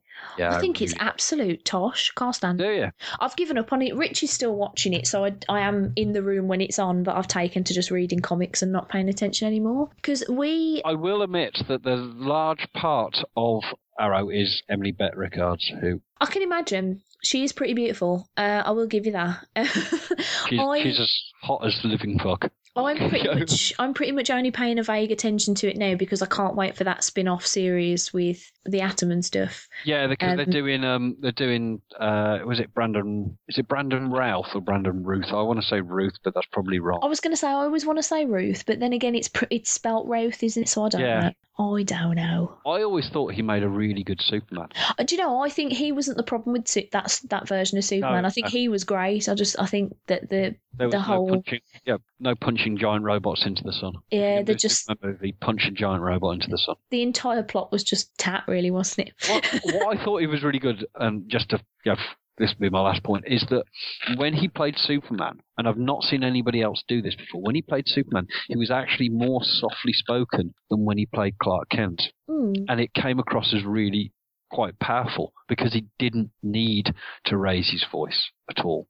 He just needed, you know, uh, uh the bit in the plane where he comes in and he's he's just so softly spoken. He's not he doesn't need to assert his authority because yeah. just by being there, his authority was asserted anyway. And I thought that was really well done. And I quite like Superman Returns. Um, uh, meh. I, I, It has it has flaws, and I'm not going to deny their flaws, and they're flaws that you could drive a fucking planet through. um, but there are some bits about it that I just like. None the least, and this is my beef with Man of Steel, is you can't have a Superman movie without fucking John Williams music. It doesn't happen. If it doesn't have John Williams music, it's not a Superman movie. I'm not not counting it as such. Even if Henry Cavill was really rather good, Wasn't he, though? Man of Steel and also super handsome. wasn't all that bad. It wasn't all that bad. Oh, thank you. You're like the first person that's ever agreed with me on that. Again, it's another film. I understand the flaws. I yeah. Oh god, yeah. There's loads. I understand the, the bitches that people have about it, and I tend to generally agree with them. But again, I go, and this is going back to the Gotham thing. I don't mind seeing a version of Superman that's not exact to the mythos that's been in the comics. I like seeing a version of Superman where he doesn't have that, you know, that um, thou shalt not kill ingrained to him from his childhood. He gets that as a byproduct of his, you know, first foray as Superman. I like the fact that he monumentally fucks it up by starting a brawl in the middle of Smallville. You know, because he genuinely doesn't have a clue what it's doing. He's the only fight he's ever had in his life was nothing compared to that. And he's, yeah, he may be superpowered and more able to control his superpowers, but he's up against fucking soldiers. You know, um, the fact that he killed Zod and, and the number of it, oh, well, why couldn't he just fly away? Well, there's a very good reason he didn't just fly away, and it's the same reason that when somebody's kneeling on top of me trying to beat the shit out of me, I don't just jump up. You know, so uh, again, I, I understand the flaws. I'm not saying it was a great movie, but I rather did enjoy it. Me too. I'm not overly. I, d- I don't know how I'm going to take Batman versus Superman because I, I yeah, I've heard some things, and I don't like what I've heard. yeah. Seen. Uh, yeah, no. They, but I, but I know oh, I'm going to see it, and I'm going to see it at the cinema. Like I definitely will. Did you see the picture of the dude whose name has just gone out my head, but played Khal Drogo in Game of Thrones as Aquaman? Oh, I did. Yes, he looks handsome as fuck.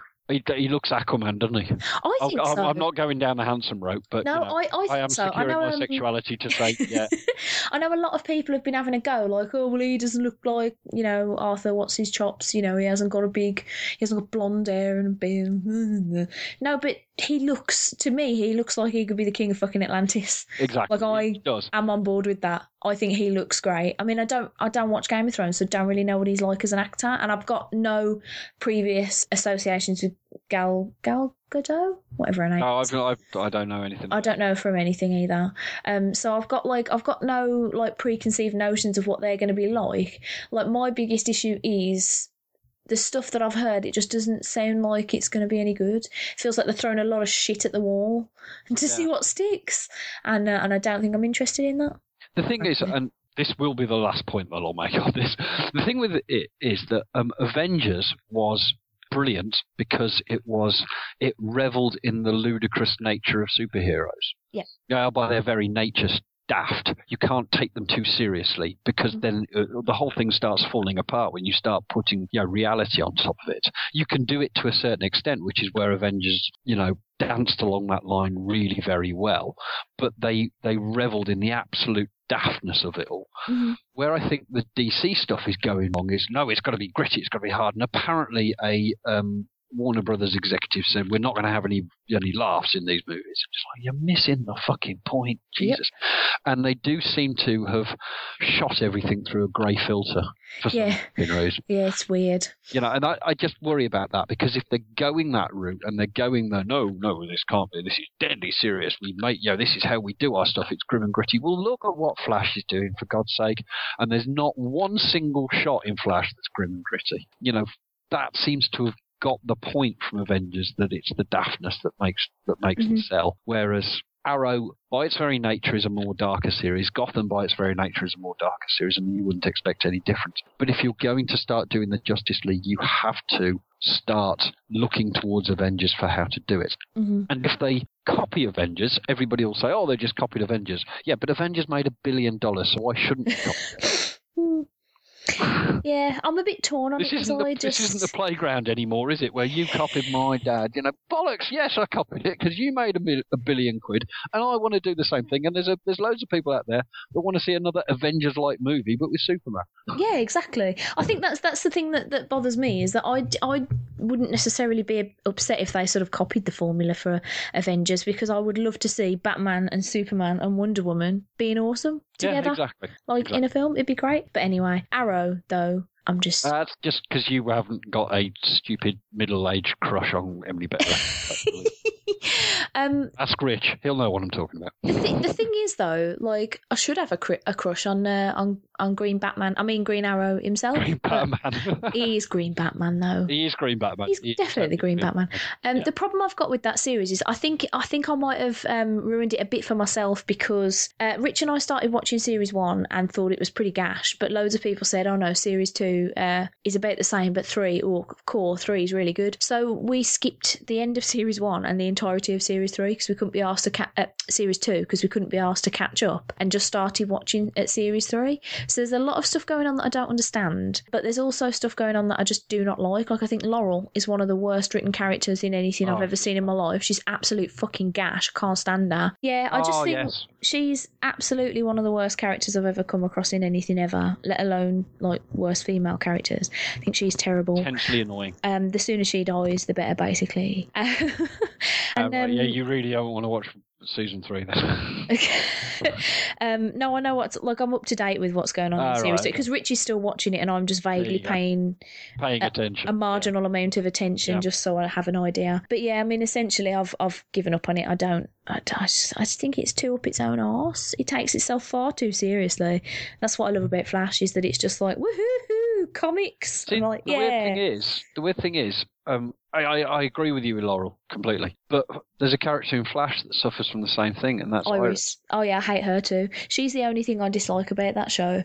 And one of the one of the many reasons is that she's fucking thick as pig shit. Yeah, Like she's made out to be some sort of smart, independent woman, but then she gets. I mean, I don't know if oh, I don't know if you're up to that same bit of the Flash, so I don't really want to say. But essentially, something happens to her that she seems really bamboozled about, but it shouldn't be bamboozling at all. I'll, It's- I'll see what happens when it. Yeah, she just she just irritates me. She's she's really poorly written, and I don't seem to know what to do with her. she's and it's bad. exactly the same as Barbara in Gotham, Ugh. who's about as much use as a marshmallow dildo. She's fucking. Or I don't know. I don't even know why the character's there. It has.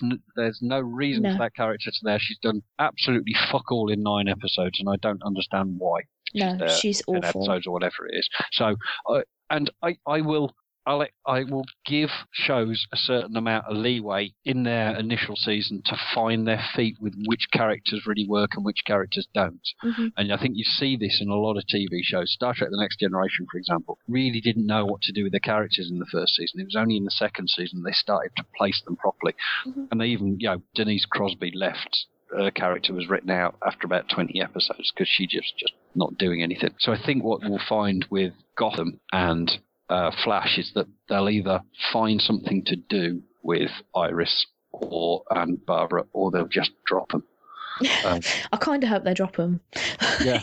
like Iris is one of those characters who, like, I can't get behind F- Flash's obsession with no, I, no, I loving don't her get so that. much. When I'm like, you've got Caitlin and Felicity in your life, and the one that you want is this Yeah. nonsense character who's sort of your sister-ish. Like, it's a bit Which weird. is, and and to be brutally honest, Barry, every time you're around her, you're a fucking creepazoid. yeah, so Grow a pair, mate. Yeah. Really, please grow a pair. It's and so I've creepy. just seen the episode where um, Linda Park is introduced, and that worked quite well. But you know, when you've got Felicity on the other end of a bloody phone, and you can get to her in you know half a second, Jesus, why would you? Why would you look at anything else for God's sake? Indeed. On that note, Yes, indeed. Now before we start talking about something else, Now we've transversed the whole concept, you know, the whole issue of various comics. We're now getting onto the love lives of comic characters. When you start doing that, it's time to go to bed. no, that's not what I meant. Shit. poor choice of words. Freudian slip. Oh dear. Well, it's been an absolute pleasure chatting to you again. It's been too Yes, long, and we need to have another like Brummy based geeky meetup. I think. no, we absolutely do, because the last one was great fun. Um, we need to do that again soon. Yes, definitely. Yes, and yes, drag as many people as from the peripheries in as we possibly can. let's. Do you want to give out your uh, Twitter details for people to uh, tweet you? Um, if they want to tweet me, I, I, I am still on Twitter, although I'm not quite as prevalent as, as I was maybe a couple of years ago. But I'm um, at Mike Hod. That's me on Twitter. Um, I don't have a blog. I don't write anything. I don't record anything unless people are desperate for me to come and chat bollocks to them for two hours. um, but yeah, that's me on Twitter. Well, you can find me at StaceBobT on Twitter and Instagram. I've been doing quite fun things on Instagram lately. This uh, there's a there's a guy on there called the Geek of Steel who mm. organises these photo a day things for each month. And this month it's like he's given just a random either word or phrase or something for every day that you have to try and take a, a geeky based picture. So some of them are just like random colours, like today's was yellow, and others are things like what's on your feet or the, or the sun. Like how am i going to make the sun geeky? What? Um, but it's been a laugh. So it's not just pictures of my dinner or like my stupid face because I don't know why I'm obsessed with taking selfies. I don't know what it is about Instagram that brought that in me. But anyway, um, and also there'll probably quite soon be a video of me doing a, a fist bump with the squid motion, just so that you can yeah, see there we go. got, what that is. That. Yeah, absolutely. Indeed. Just replace the one that I've got in my head with. You can also drop me an email at stacey'sparlour at gmail.com. Uh, there's a Facebook group. Just go onto Facebook and search for Stacey's Pop Culture Parlour. Um, you can also purchase items what have my face on them at spcp.spreadshirt.co.uk. And I think that's it for all the promo jazz. So, on that note, I'll see you all next month. Ta-ra! Ta-ra.